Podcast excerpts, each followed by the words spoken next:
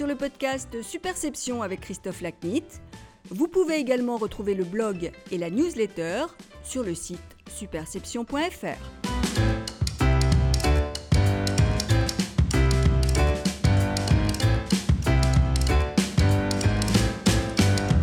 Bonjour, je suis ravi de vous retrouver pour ce nouvel épisode du podcast Superception. Aujourd'hui, mon invité est Bernard Sananès, président du cabinet d'études et conseils ELAB. ELAB comme élaboré. Bernard est surtout visible médiatiquement, d'ailleurs encore plus ces temps-ci, en raison du travail d'ELAB en matière de sondage politique. Mais Bernard et son équipe œuvrent aussi au service de la communication des entreprises. La vision complète de Bernard se fonde également sur une expérience unique. Il a en effet accompli successivement six métiers dans l'univers des médias et de la communication. Journaliste, communiquant auprès de responsables politiques, conseil en communication en agence, directeur de la communication en entreprise, dirigeant d'instituts de sondage et analyste politique à la télévision. Bernard et moi nous connaissons depuis une vingtaine d'années. Nous avons collaboré sur plusieurs enjeux stratégiques de communication et partageons au moins deux convictions. La première est l'importance du sens porté par les marques et les organisations. La deuxième concerne l'effacement du communicant derrière son sujet. Bernard est un grand professionnel, unanimement reconnu comme tel, mais c'est aussi et surtout un homme porteur de valeurs humaines valeur dont je peux témoigner de la traduction concrète au quotidien et donc de la sincérité. Avant de vous laisser écouter ma conversation avec Bernard, permettez-moi quelques petits rappels prodomo.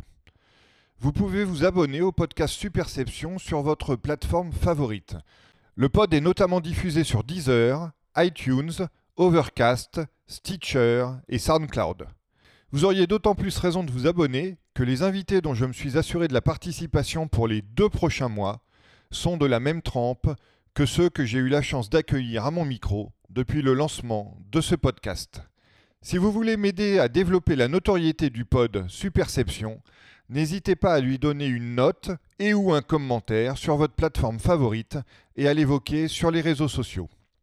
Last but not least, je suis preneur de toutes vos suggestions d'amélioration qu'elle soit amicale ou désagréable, à l'adresse contact@superception.fr. Voilà, maintenant, place à ma conversation avec Bernard Sananès.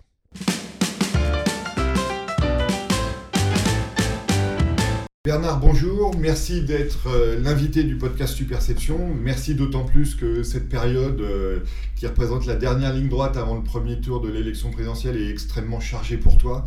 Donc un, grand merci de participer. évidemment, cette période rend euh, notre entretien d'autant plus intéressant par rapport aux derniers jours que, que nous vivons. Alors on va commencer comme d'habitude avec ton parcours personnel.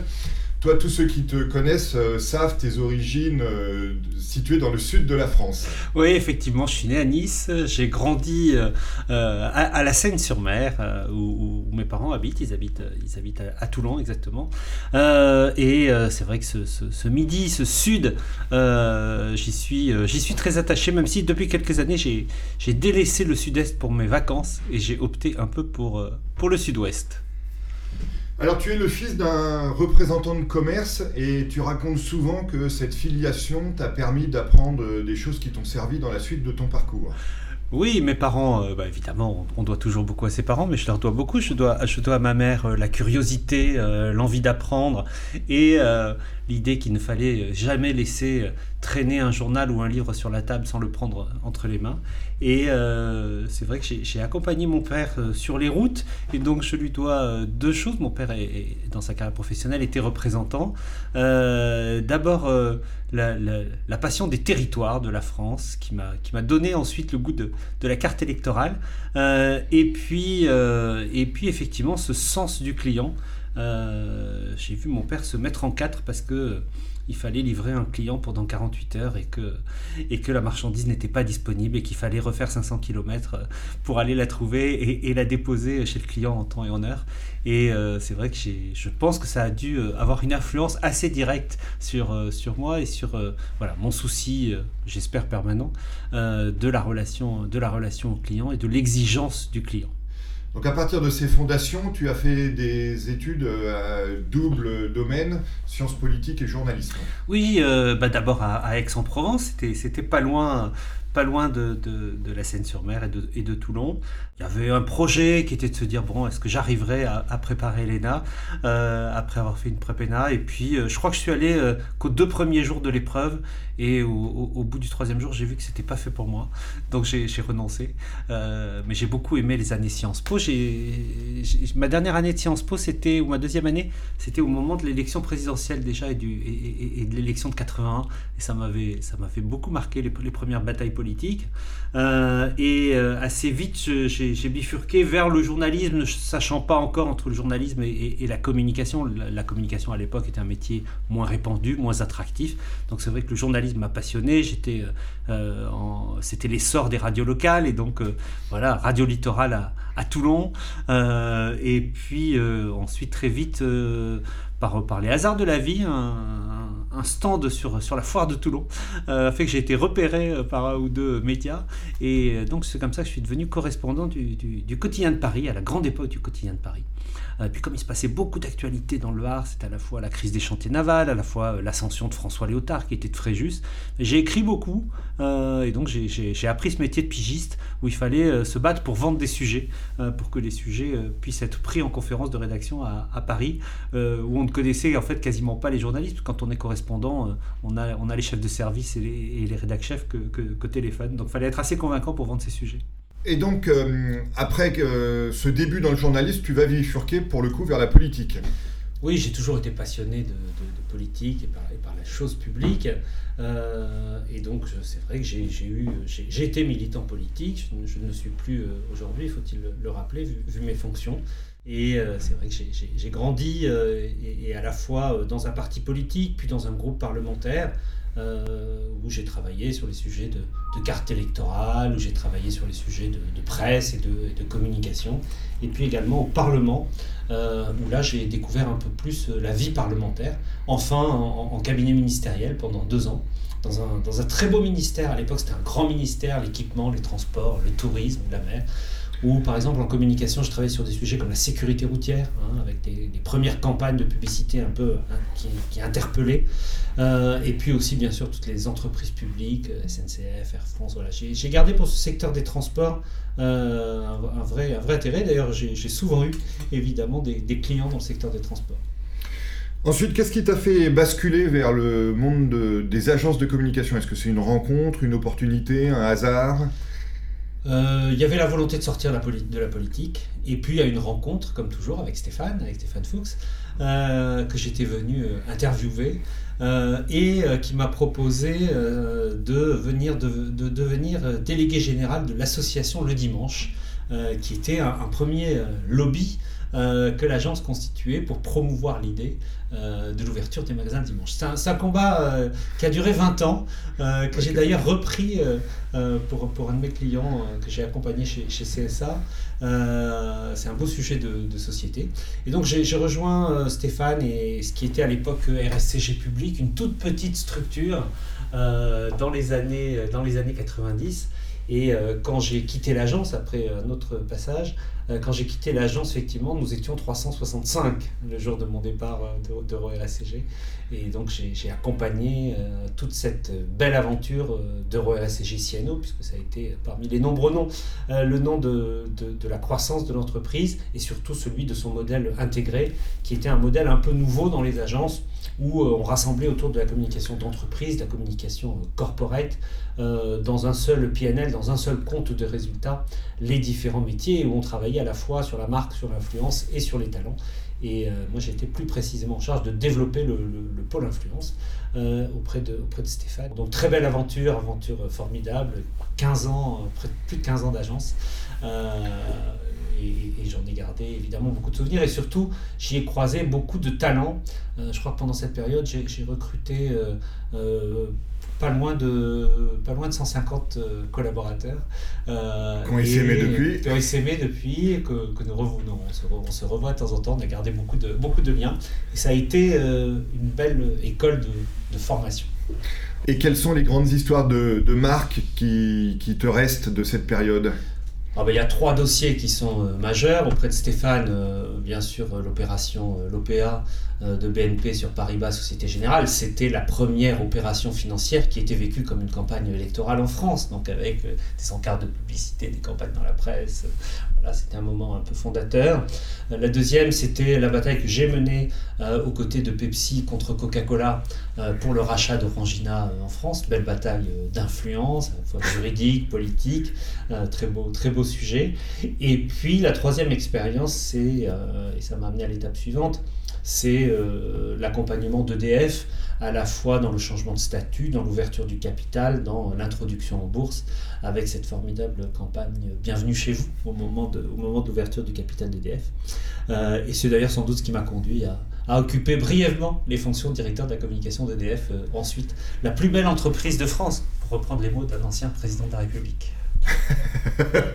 Et donc après cette aventure brève chez EDF, tu es passé vers un, une sorte, un troisième métier, quasiment, troisième, quatrième métier d'ailleurs, toujours dans la même sphère de l'influence d'ailleurs, euh, pour euh, passer côté sondage euh, et études. Bah, c'est vrai que c'est une, une, grande chance euh, d'avoir pu exercer plusieurs métiers. Et ça, je, je, sais que ça a beaucoup compté euh, pour moi. Et de ne pas être enfermé dans une case. Et, j'ai jamais voulu être enfermé euh, dans une case. On a un écosystème riche, donc c'est bien. Exactement. Alors c'est vrai tout ça a un peu de cohérence quand même. C'est pas, pas des métiers, c'est pas des métiers à l'opposé. mais je crois que chaque expérience m'a nourri.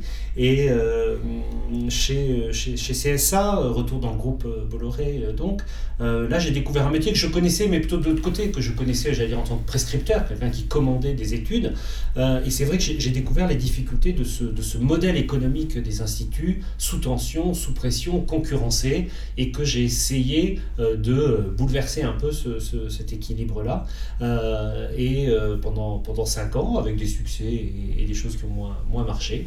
et puis j'ai appris aussi l'expertise de ce métier. Je ne suis pas aujourd'hui un spécialiste, bien sûr, un technicien des études, mais surtout quel, comment comment, on peut en lire les principaux euh, enseignements. Et ça, je crois que c'est ça qui est important, euh, c'est de se dire, oh, bien sûr, il y a les chiffres, il faut toujours partir des chiffres, mais comment on contextualise des chiffres au regard d'autres chiffres, au regard d'autres données euh, sociétales, d'autres données de, l'entreprise.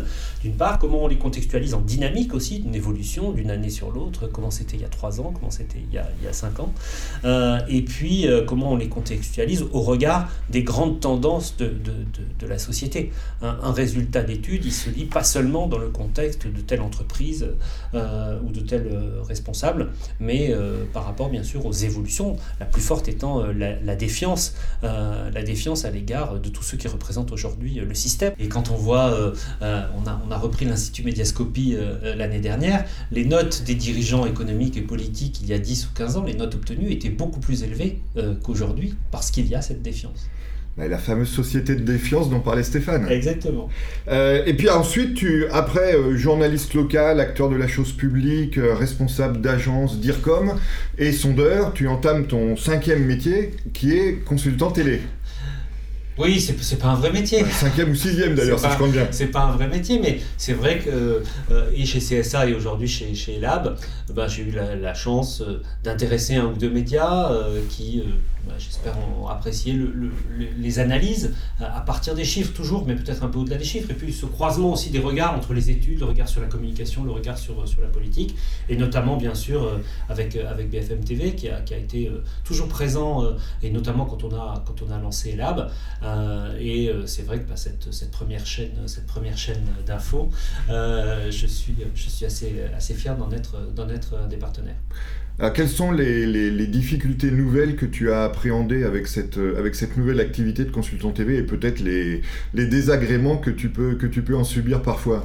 Bah, Évidemment, c'est d'abord, il ne faut pas se plaindre parce que c'est une, c'est une grande chance. C'est une grande chance aussi pour la marque Elab. Hein. Elab a été créé il y a un an et demi. Le partenariat avec BFM, avec les échos, a, beaucoup, beaucoup nourri euh, la marque Elab. Euh, et puis, il y a le, bah, le, revers de la médaille de l'exposition. Hein. Quand on est exposé, on est très attaqué. Euh, et c'est normal. Il faut bien sûr faire attention à tout ce que l'on dit. Et puis, là, en période de campagne, on est, on est évidemment au centre des critiques. Euh, de, euh, euh, les, de toutes les équipes politiques. Il faut le prendre évidemment pour ce, pour ce que c'est. Il faut répondre aux attaques quand elles ne sont pas fondées. Par exemple, on a été, j'ai été mis en cause, ça, ça me fait assez rire, sur euh, la structure capitalistique des labs. Et donc, c'est l'occasion à ton micro de rappeler les labs n'appartient qu'à ses, qu'à ses, fondateurs et, qu'il n'y a aucun actionnaire extérieur. Et, d'ailleurs, que j'en suis ravi, parce que je voulais reprendre mon, indépendance après 20 ans dans des grands groupes. Et euh, donc il faut euh, à la fois répondre quand c'est factuellement euh, des informations inexactes. Par exemple, hier soir, un monsieur tweet, un enquêteur des labs a essayé d'influer sur ma réponse. Or, il n'y a pas d'enquêteur puisque toutes les enquêtes se font online. Donc ça, c'est un vrai fake. Ah oui. voilà. Donc on est, on est, voilà, il faut être très attentif. Et puis par ailleurs, ça donne le fait d'avoir accès à des grands médias, ça donne une responsabilité qui est, qui est très importante. Il faut en être conscient.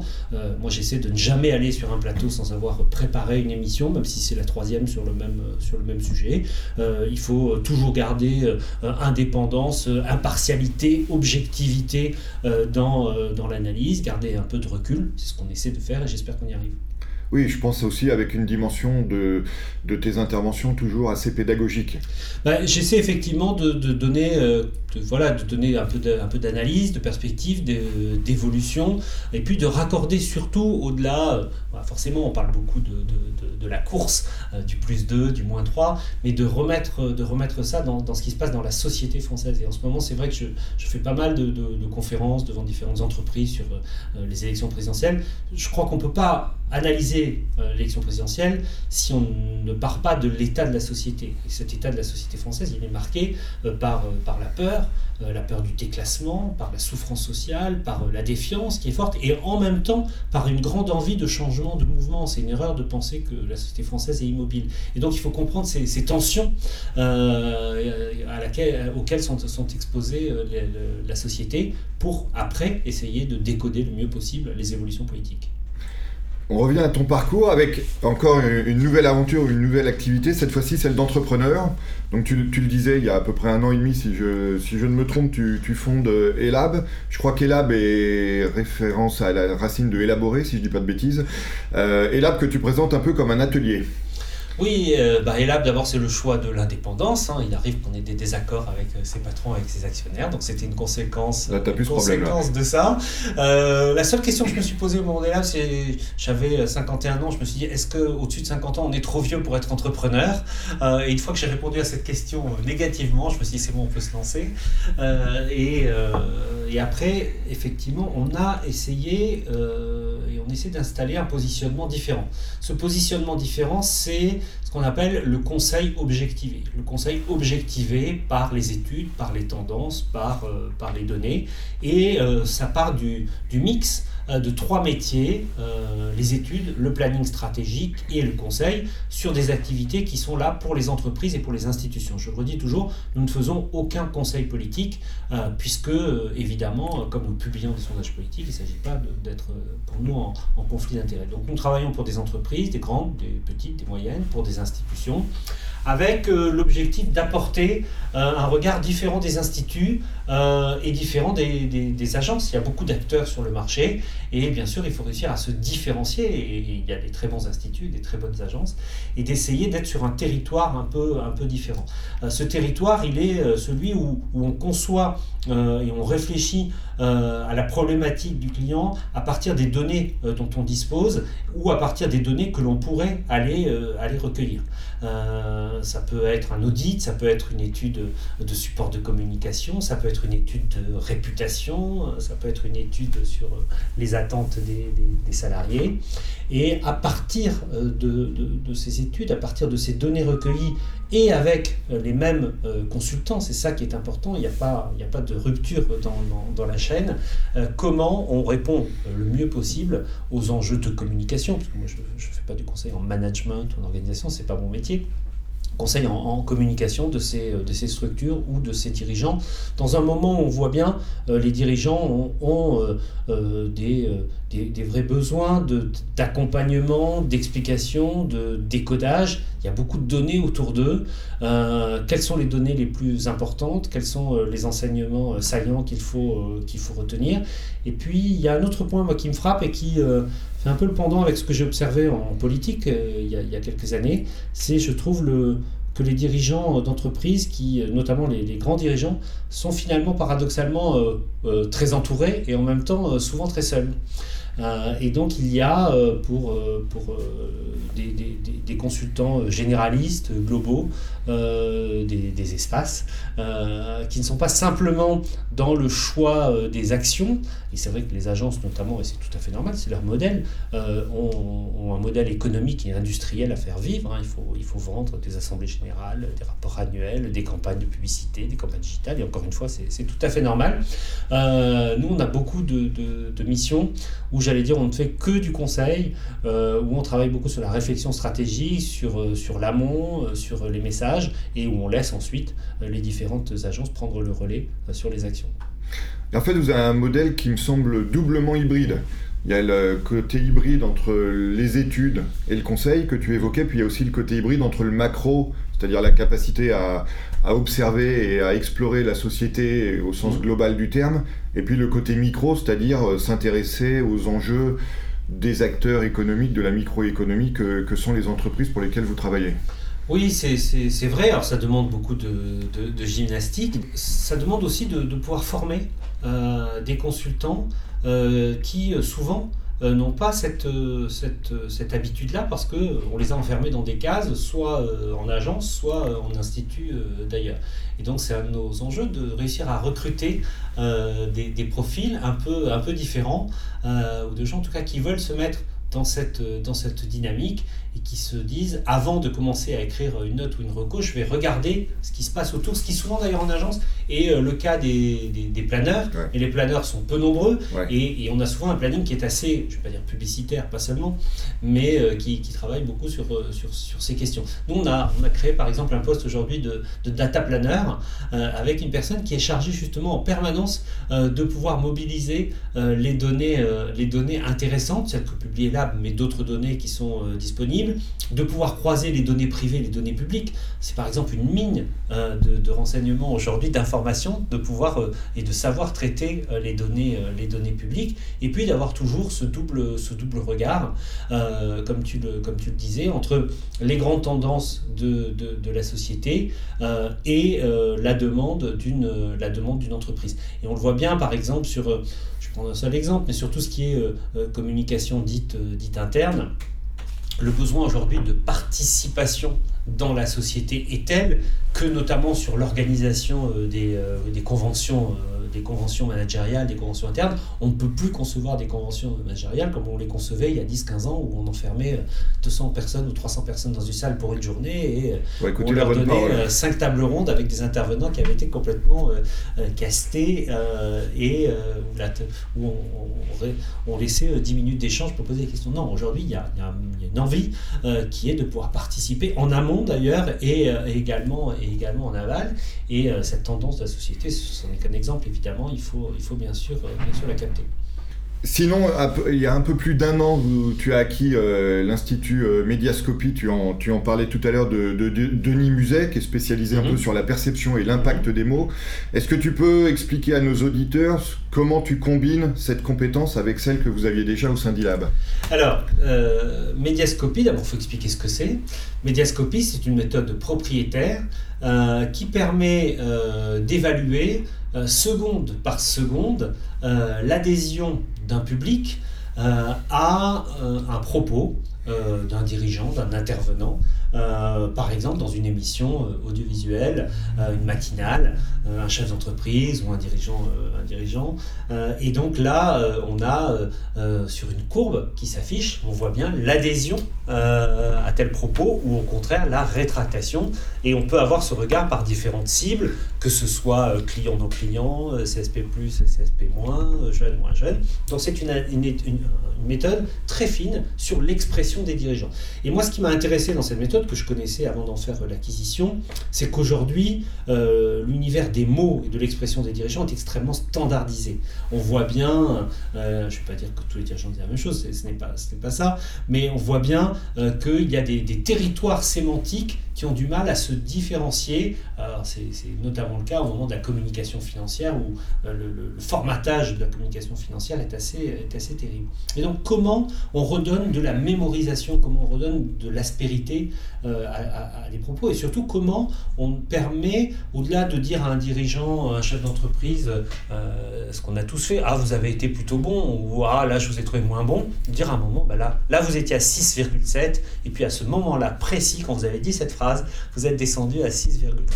Et ça, euh, c'est vrai que c'est un, outil de mesure très très intéressant qu'on a digitalisé, reformaté, qu'on a aussi mis au service pas mal de la communication de crise, hein, ce qui est assez intéressant et offre des, perspectives de, développement. Et c'est un bel outil qui incarne aussi la promesse que veut porter ELAB, qui est celle du conseil objectivé. Bernard, pour finir sur ton parcours, est-ce que tu peux partager avec nous les, valeurs que tu as développées au fil de ce parcours et que tu mets en œuvre aujourd'hui dans ton rôle d'entrepreneur et puis aussi de, de, manager, parce que naturellement, tu développes la taille de ELAB la première de ces valeurs, tu l'as compris, c'est l'indépendance. Euh, j'ai créé euh, Elab, nous avons créé Elab euh, pour avoir beaucoup de, liberté. et c'est bien sûr une valeur cardinale pour nous. Ensuite, c'est l'exigence. moi, j'ai envie qu'on vienne chez Elab, que nos clients nous choisissent en se disant il y a une proposition de, de valeur qui est différente euh, d'autres acteurs sur, sur, sur le marché et euh, qu'on essaie de, de, porter assez haut cette exigence. Je suis très exigeant, c'est pas toujours facile de, travailler avec moi. Euh, j'aime reprendre une note au mot juste, à la phrase juste. J'aime les, les, recommandations qui sont structurées, qui amènent d'un point A à un point B et qui ne sont pas qu'une boîte, une boîte à outils. J'aime l'exigence vis-à-vis du client et de dire à un client, bah tiens, et de se dire qu'est-ce qu'on peut apporter de plus à un client euh, cette semaine que simplement ce qu'il nous a demandé, comment on peut aller plus loin. Et donc, ouais, j'assume, euh, j'assume, oui, j'assume cette, cette, exigence. La troisième de, ces valeurs après l'indépendance et l'exigence, c'est euh, le travail. et cette, cette, valeur travail à laquelle nous sommes très attachés chez Lab, elle, elle, elle, oblige et elle nous oblige vis-à-vis de nos clients et aussi vis à -vis de nos collaborateurs. Alors, on va maintenant passer à la vision de ton métier. Évidemment, étant donné la période dans laquelle euh, on enregistre ce podcast, je vais euh, consacrer cette deuxième partie de notre conversation à l'actualité politique, qui est aussi euh, un, des, un des cœurs de ton activité.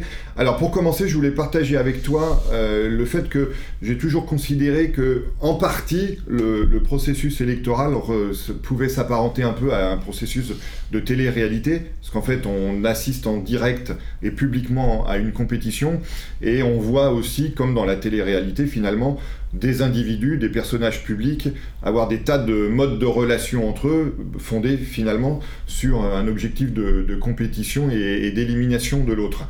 Et forcément, avec les nouveaux modes de communication numérique qui rendent la communication et l'actualité politique plus instantanées, même plus éphémère, plus sensationnel, cette vocation un peu euh, cachée et, peut-être regrettable de télé-réalité de la vie politique ne, s'en trouve qu'accentuée.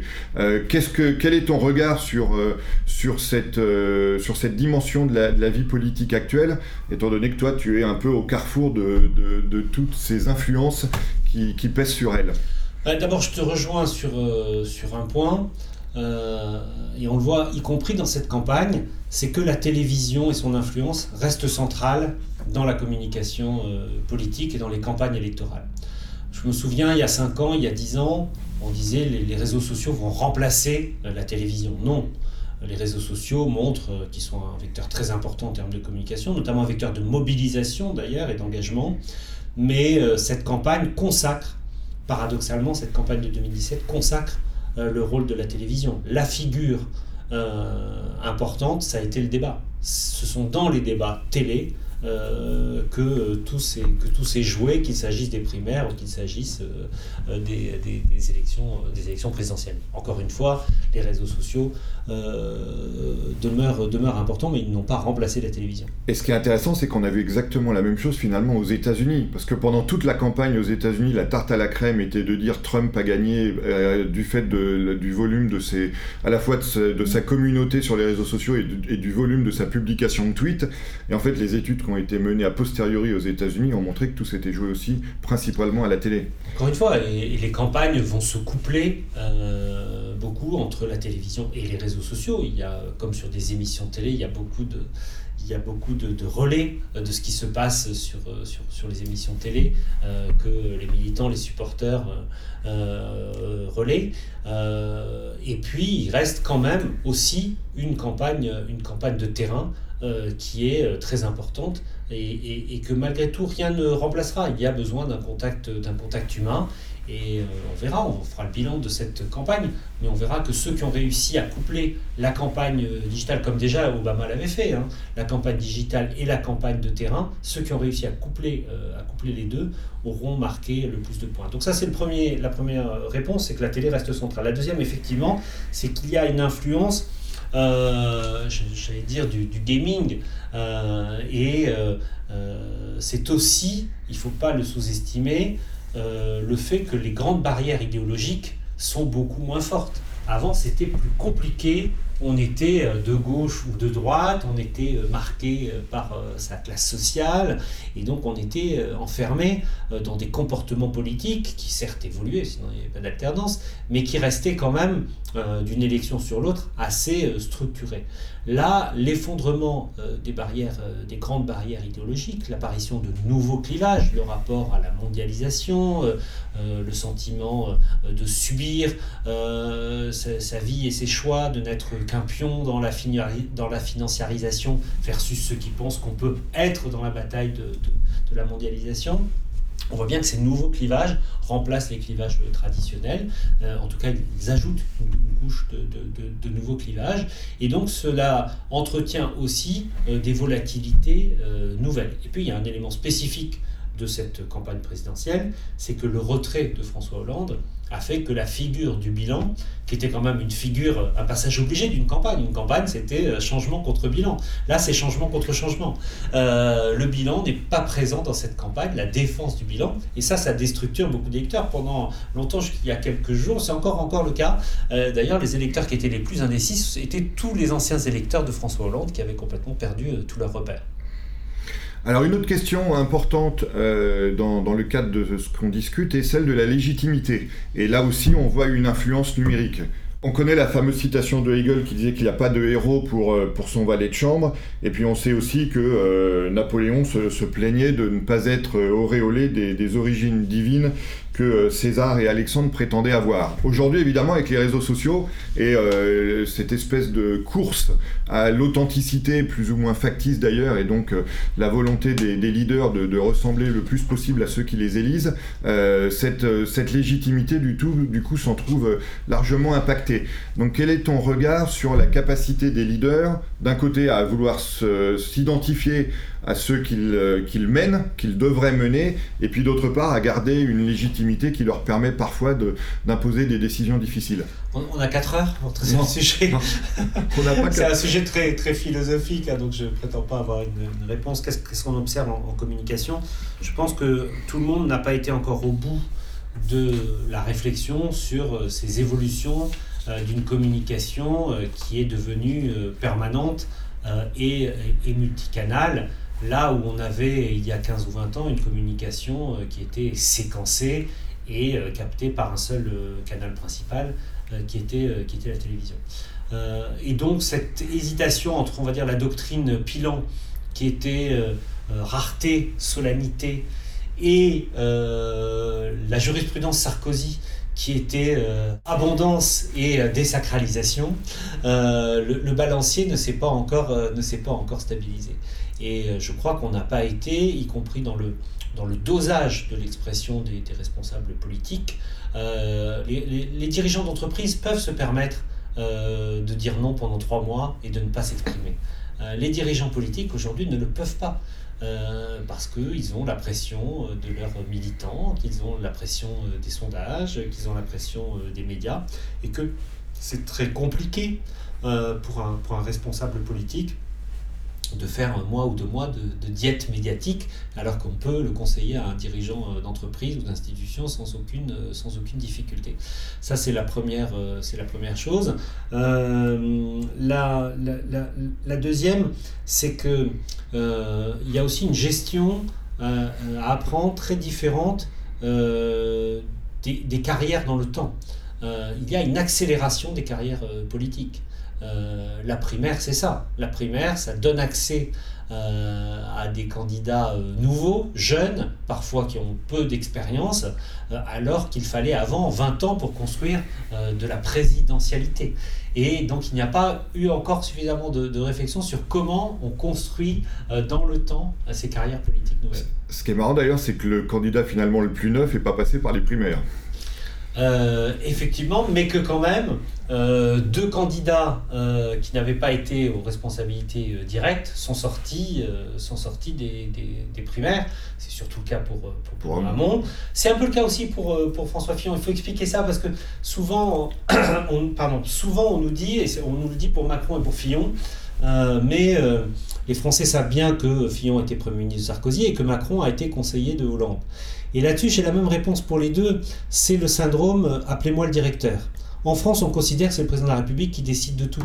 Et donc les Français considèrent que sous Sarkozy, euh, Fillon ne pesait pas beaucoup dans les décisions, que c'est Sarkozy qui comptait, et que euh, Macron, conseiller, euh, n'avait pas beaucoup d'influence sur Hollande qui décidait ou ne décidait pas. Mais en France, on attend tout du président de la République. C'est d'ailleurs cette alchimie incroyable où on, déteste la politique. et on en attend tout. Et on, se passionne pour la politique et on la, on la déteste, et en même temps, on attend tout du président de la République. Notre fameuse République consulaire. Exactement. Donc, euh, ce qui m'amène d'ailleurs à, la, question suivante et au chapitre suivant que, que, je voulais consacrer un peu aux institutions. C'est vrai que le passage au quinquennat qui fait coïncider euh, la présidentielle et les législatives euh, renforce le, rôle justement consulaire du, du président et coïncide avec l'accélération de sa communication mhm. due au, à la révolution numérique. Qu'est-ce que tu penses, et ça rejoint un peu la conversation qu'on avait jusqu'à présent, quelle est la bonne distance que tu penses devrait avoir la, communication d'un président et d'un gouvernement aujourd'hui pour, euh, pour être au bon rythme à la fois de la vie d'un État et de la communication des nouveaux médias dans le cadre desquels il évolue alors là aussi, c'est un sujet complexe qu'on a, qu'on a évidemment pas mal, pas mal suivi. Euh, je, crois qu'il y a eu beaucoup de, beaucoup de progrès euh, de fait dans la communication, dans la communication gouvernementale, notamment, bien sûr, on l'a vu dans, la communication de, crise avec, avec la gestion de ces situations dramatiques qu'ont été les attentats. En revanche, il reste un point noir dans la communication gouvernementale, et c'est un, jugement sur, les dix ans qu'on vient de vivre, c'est comment euh, la communication permet d'accompagner euh, les grandes mesures législatives, les grandes mesures gouvernementales. Et ça, notamment euh, parce que la, gestion du temps et du temps des marchés, des appels d'offres est assez complexe, on voit bien que l'éclairage des grandes problématiques n'est pas porté par, par, la communication gouvernementale. Or aujourd'hui, il y a un gros enjeu pour la réforme, euh, c'est de faire partager les enjeux. On ne peut pas faire de grandes réformes, on ne peut pas conduire de grandes réformes quand euh, il n'y a pas au moins un consensus sur, euh, sur les enjeux. Je vais vous prendre un exemple, c'est les retraites. les retraites, ont très longtemps, il a été impossible quasiment de, de, réformer. Il a fallu 20 ans pour que l'opinion publique se dise le statu quo n'est pas possible. Une fois qu'on s'est dit le statu quo n'est pas possible, que le consensus est partagé, on peut diverger sur les solutions. Mais la société est mûre pour entendre qu'il faut euh, réformer. Et cette préparation, ce travail un peu sur la construction des enjeux, du consensus sur, euh, les enjeux, euh, il n'est pas du tout porté par la communication gouvernementale parce que c'est un travail d'amont et que la communication des différents ministères n'est pas conçue comme cela. Sur les textes de loi, la question se pose ne se pose que quand le texte de loi est voté. Voilà. et que le blocage intervient. Voilà. Et, d'autre part, euh, il y a, il y a euh, c'est vrai, pas mal de réflexions euh, sur le multicanal, pas toujours là sur la segmentation euh, des différentes cibles euh, sur euh, la communication d'accompagnement des, des, des, projets. Je pense par exemple aux mesures, mesures sur l'emploi. On voit bien que les, les, chefs d'entreprise ou les DRH reçoivent souvent l'information sur une nouvelle mesure par leur expert comptable avant de le recevoir par le canal officiel. Alors, deuxième partie sur les institutions, et on l'a, abordé un peu euh, tout à l'heure, euh, la réflexion sur les primaires. Donc, euh, le, processus des primaires, évidemment, fait couler beaucoup, beaucoup d'encre, et en particulier en France, où il a été mis en œuvre cette fois-ci dans un cadre qui l'a un peu pollué, on va dire, pour rester pour rester neutre, euh, quel est ton regard sur l'impact des primaires sur cette élection et évidemment en particulier sous l'angle de la communication politique Allez, je vais faire un pronostic, Christophe. Je pense qu'on ne reviendra pas sur les primaires. J'espère en tout cas. Même si aucun des deux candidats issus de la primaire ne l'emporte à la fin, on ne sait pas, hein, on ne sait pas ce qui va se passer. Mais euh, les primaires sont un formidable moment de, démocratie. de démocratie, de participation. Je te disais tout à l'heure, il y a cette envie dans la société française. Et d'ailleurs, les primaires vont être généralisées euh, parce que les militants euh, politiques vont dire, mais attendez, pour le président de la République, vous nous avez demandé de choisir, mais là, pour notre député ou pour notre président de région, vous pensez qu'on va laisser le pouvoir à Paris et à trois apparatchiks Il y a une commission d'investiture qui se réunit dans le plus grand secret au troisième sous-sol de l'Assemblée nationale? On ne reviendra pas en arrière sur les primaires. Par contre, il y a euh, une gestion de la sortie de la primaire que les Américains ont, appréhendé parce qu'ils ont un retour sur expérience un peu plus ah important que le nôtre. Hein. Nous, finalement, on n'en est qu'à la deuxième primaire, euh, qui est très compliquée en termes de communication. Comment on sort de la primaire? Est-ce qu'on change de stratégie de campagne? Est-ce qu'on élargit euh, Voilà, sans renier les électeurs qui ont voté pour vous à la primaire et qui sont forcément un peu plus polarisés? Ça, c'est le premier point. Et puis, il y a une vraie différence entre la primaire 2012 et 2017. En 2012, Pardon. En 2012, Hollande l'a emporté sur Martine Aubry parce qu'il apparaissait comme celui qui pouvait gagner et gagner dans tous les cas de figure contre Nicolas Sarkozy. La primaire de la droite et de la gauche en 2017 ne se sont pas faits sur les mêmes schémas. Si je caricature, euh, en, novembre 2016, euh, tous les candidats de droite pouvaient se dire si je gagne la primaire, je vais être président de la République.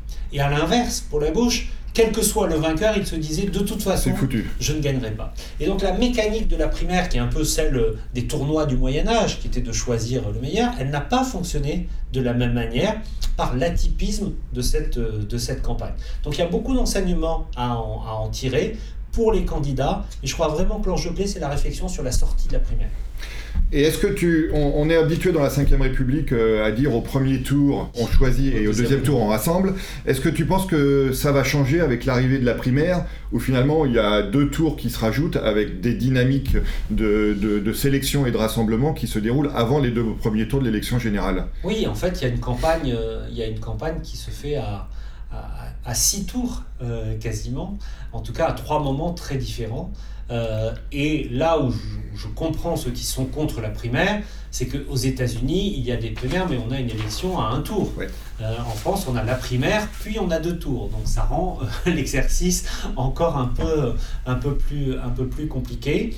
et ça pose surtout la question de la construction de la campagne dans le temps, que François Hollande avait très bien mené d'ailleurs en 2012, parce qu'au moment où euh, en, janvier, euh, l'écart se resserre euh, au moment où une dynamique Mélenchon déjà commence à, surgir. C'est à ce moment-là qu'il fait le grand discours du Bourget avec Mon ami c'est la finance, qui lui redonne une dynamique. Et donc la gestion dans le temps de la, de, la campagne est extrêmement importante. Et enfin, je, vois une difficulté aussi, notamment dans la construction des, programmes, c'est que euh, la primaire, quand elle se déroule assez tard, ce qui a été le cas pour, euh, pour le Parti Socialiste, c'est sûr que ce n'est pas un service qu'a rendu euh, François Hollande au vainqueur de la, primaire, elle fait que, y compris en termes programmatiques, je ne parle même pas en termes d'organisation, le temps de préparation d'une campagne, qui était quand même avant de 9 mois ou un an, on structurait tout à l'avance, est, est, très court, et donc c'est très déstabilisant de mener une campagne en 6 semaines. Bernard, toi, tu te trouves à la confluence de, des influences médiatiques, politiques, sondagières et autres, donc tu dois forcément avoir un, regard sur le ah phénomène des fake news. On disait que tu en es parfois victime. Comment abordes-tu ce, entre guillemets, phénomène? Bah, Un peu comme euh, tout le monde, avec, euh, avec euh, quand même beaucoup d'effroi, de se dire, mais comment, comment tout cela est possible? Et je pense un, un, un enjeu très important pour les journalistes de reprendre euh, et de conserver euh, tout euh, leur pouvoir d'analyse, d'explication, d'interprétation et de, vérification des, données. Donc là aussi, ceux qui disaient il y a quelque temps le journalisme est mort se trompent. On n'a jamais eu autant besoin de, journalistes qui font leur, travail de vérifier les sources, de croiser les sources, de croiser les données.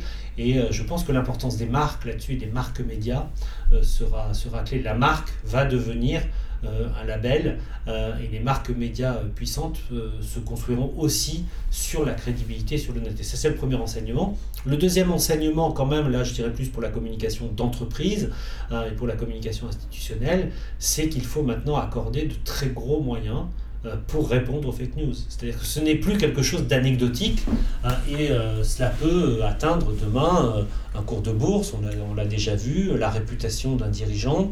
Et donc ce qui était euh, euh, une mission euh, un peu anecdotique devient aujourd'hui un enjeu essentiel et exige aussi aux entreprises, aux institutions d'avoir leurs propres canaux de, de, diffusion de, de l'information.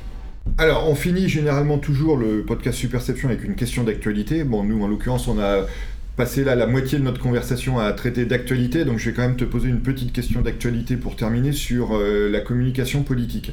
Est-ce qu'il y a deux ou trois choses que tu retiens de cette campagne, euh, des innovations ou des, méthodes qui te paraissent euh, intéressantes à tirer de cette campagne en matière de retour d'expérience en termes de communication politique? Le premier, on l'a déjà dit, c'est quand même l'omniprésence de la, télévision. Euh, la, deuxième chose que l'on peut, que retenir quand même, c'est qu'à 10 jours de l'élection, au moment où nous réalisons cette interview, euh, Christophe, aucun thème ne s'est imposé dans la campagne. C'est assez paradoxal. Hein. C'est la première campagne où il n'y a pas un thème, euh, un thème majeur. Mm. On avait dit depuis quelques mois, il y a deux thèmes qui dominent les préoccupations des Français les questions économiques et sociales d'une part, les questions régaliennes, identitaires d'autre part. Eh bien, bien sûr, elles sont très présentes. Euh, mais il n'y a pas eu euh, vraiment ce thème, euh, ce thème clé qui domine et structure la campagne. Il y a beaucoup de, thématiques, autour quand même beaucoup de la question du sortez les sortants, du, dégagisme, hein, et puis des questions du clivage européen et du clivage anti-mondialisation qui apparaît assez structurant. Ouais, on a l'impression que c'est une campagne qui est plus une campagne de symbole. C'est une campagne de symbole. D'ailleurs, c'est assez peu aussi, il faut le dire, une campagne de promesses. Finalement, euh, il y, a, y, a peu de promesses dans cette campagne. Il y a des intentions.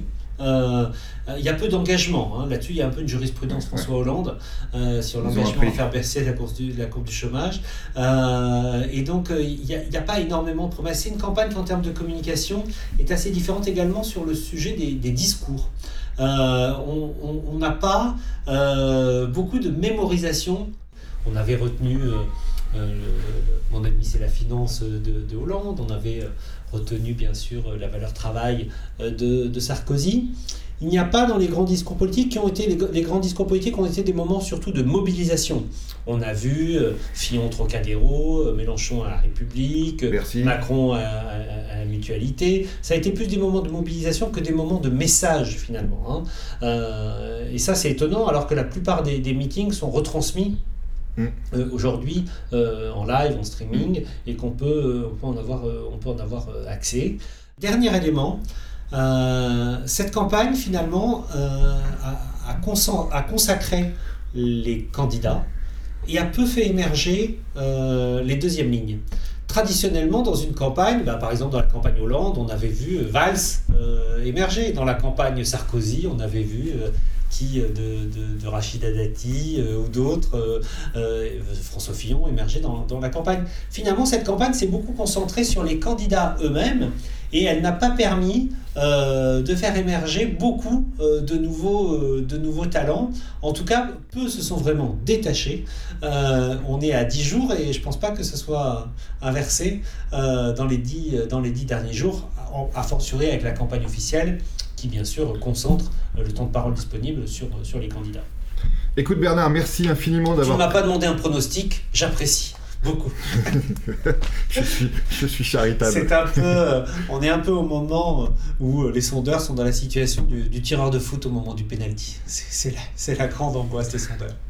Bon, écoute Bernard, en tout cas, merci infiniment d'avoir pris euh, du temps dans ton agenda surchargé en ce moment à quelques, à quelques jours du premier tour, et je te laisse donc euh, retourner faire des, faire des pronostics en cachette.